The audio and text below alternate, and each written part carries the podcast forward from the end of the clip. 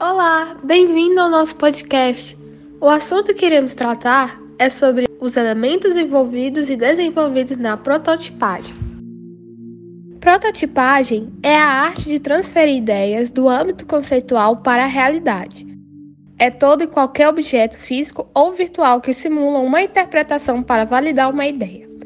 A mesma é a quarta e última fase do processo de design thinking e tem como função validar as ideias geradas na fase anterior, a ideação. É o momento de unir propostas, refinar conceitos e colocar a mão na massa.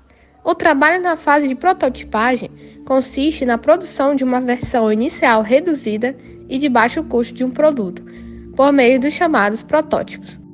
Seu objetivo é revelar problemas de design, usabilidade ou adequação. Também é um instrumento de aprendizado sobre dois aspectos: da ótica da equipe do projeto e do ponto de vista do usuário cliente.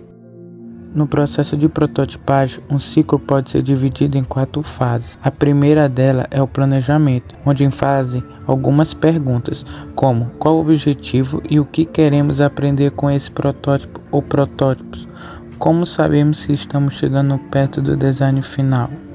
A próxima fase é a implementação, que consiste no desenvolvimento do protótipo ou protótipos. A, se a seguinte fase consiste em coletar dados e feedbacks de todos os envolvidos para demonstrar o resultado do protótipo.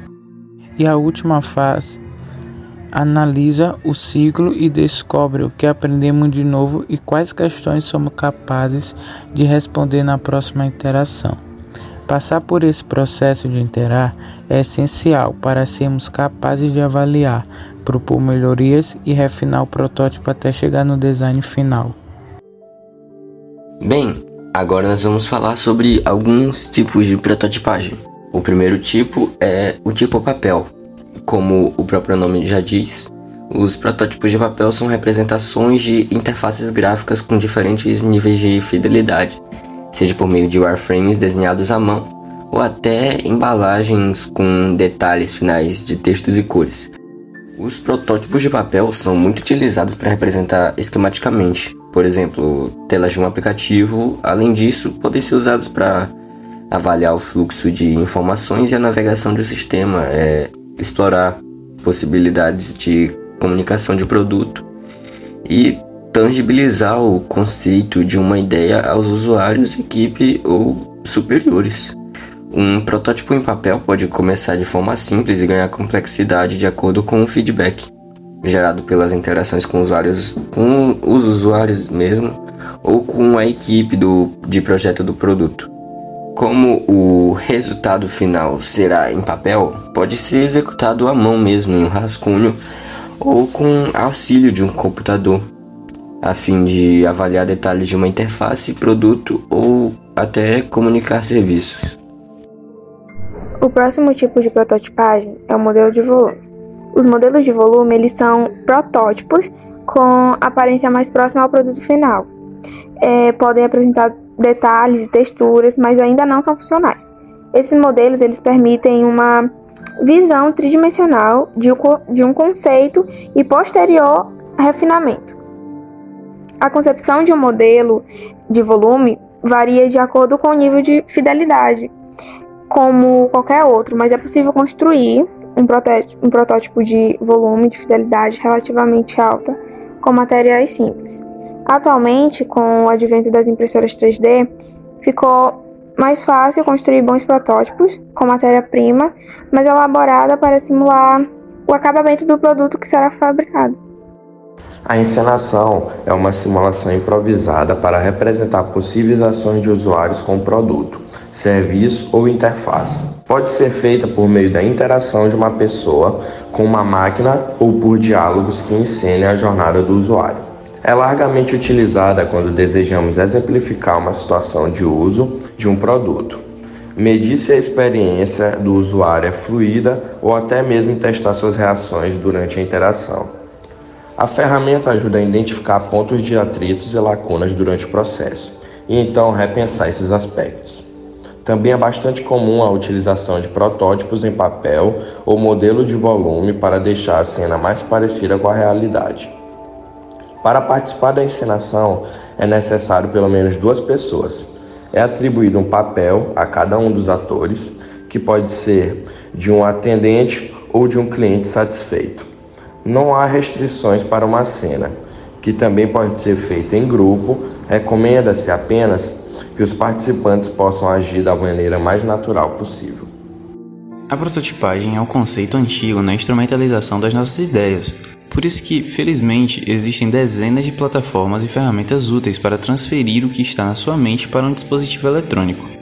De maneira geral, um dos softwares mais consagrados para a criação de interfaces de usuário é o Adobe XD, que é uma ferramenta lendária para quem busca canalizar suas ideias para as telas.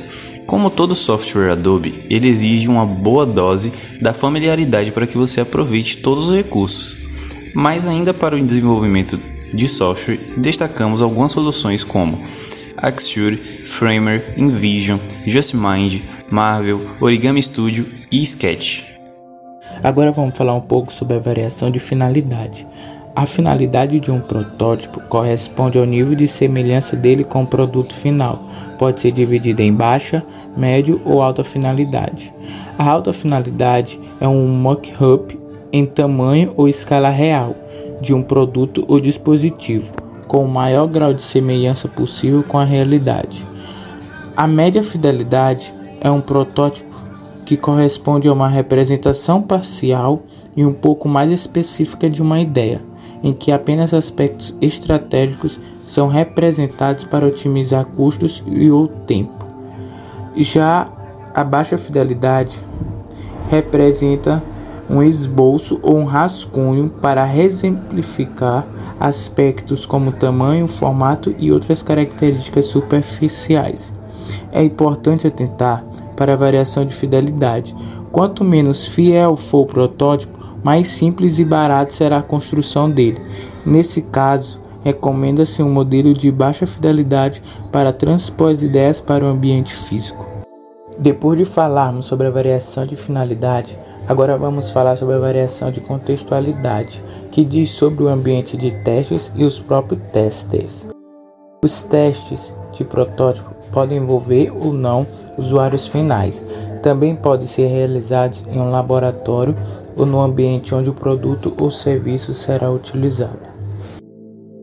As diferentes combinações desses elementos representam os níveis de contextualidade da prototipagem. São eles parcial, total, geral e restrita. Confira as diferenças. Parcial usuário final ou ambiente final. Total, usuário final e ambiente final. Geral, qualquer usuário e qualquer ambiente. Restrita em ambiente controlado. Por fim, para finalizar o nosso podcast, há muitas outras vantagens na prototipagem, como o fato de que na maioria das vezes ela envolve equipes multidisciplinares, o que normal e naturalmente resulta em ideias mais incomuns e inovadoras. Não raramente esse processo acaba gerando uma solução muito ou completamente diferente da ideia inicial. O processo de prototipagem ajuda a consolidar as ideias por meio de opiniões diversas e distintas e da própria experimentação, onde se vai aprimorando e adaptando as ideias. Esse processo requer calma, concentração, pesquisa e tempo.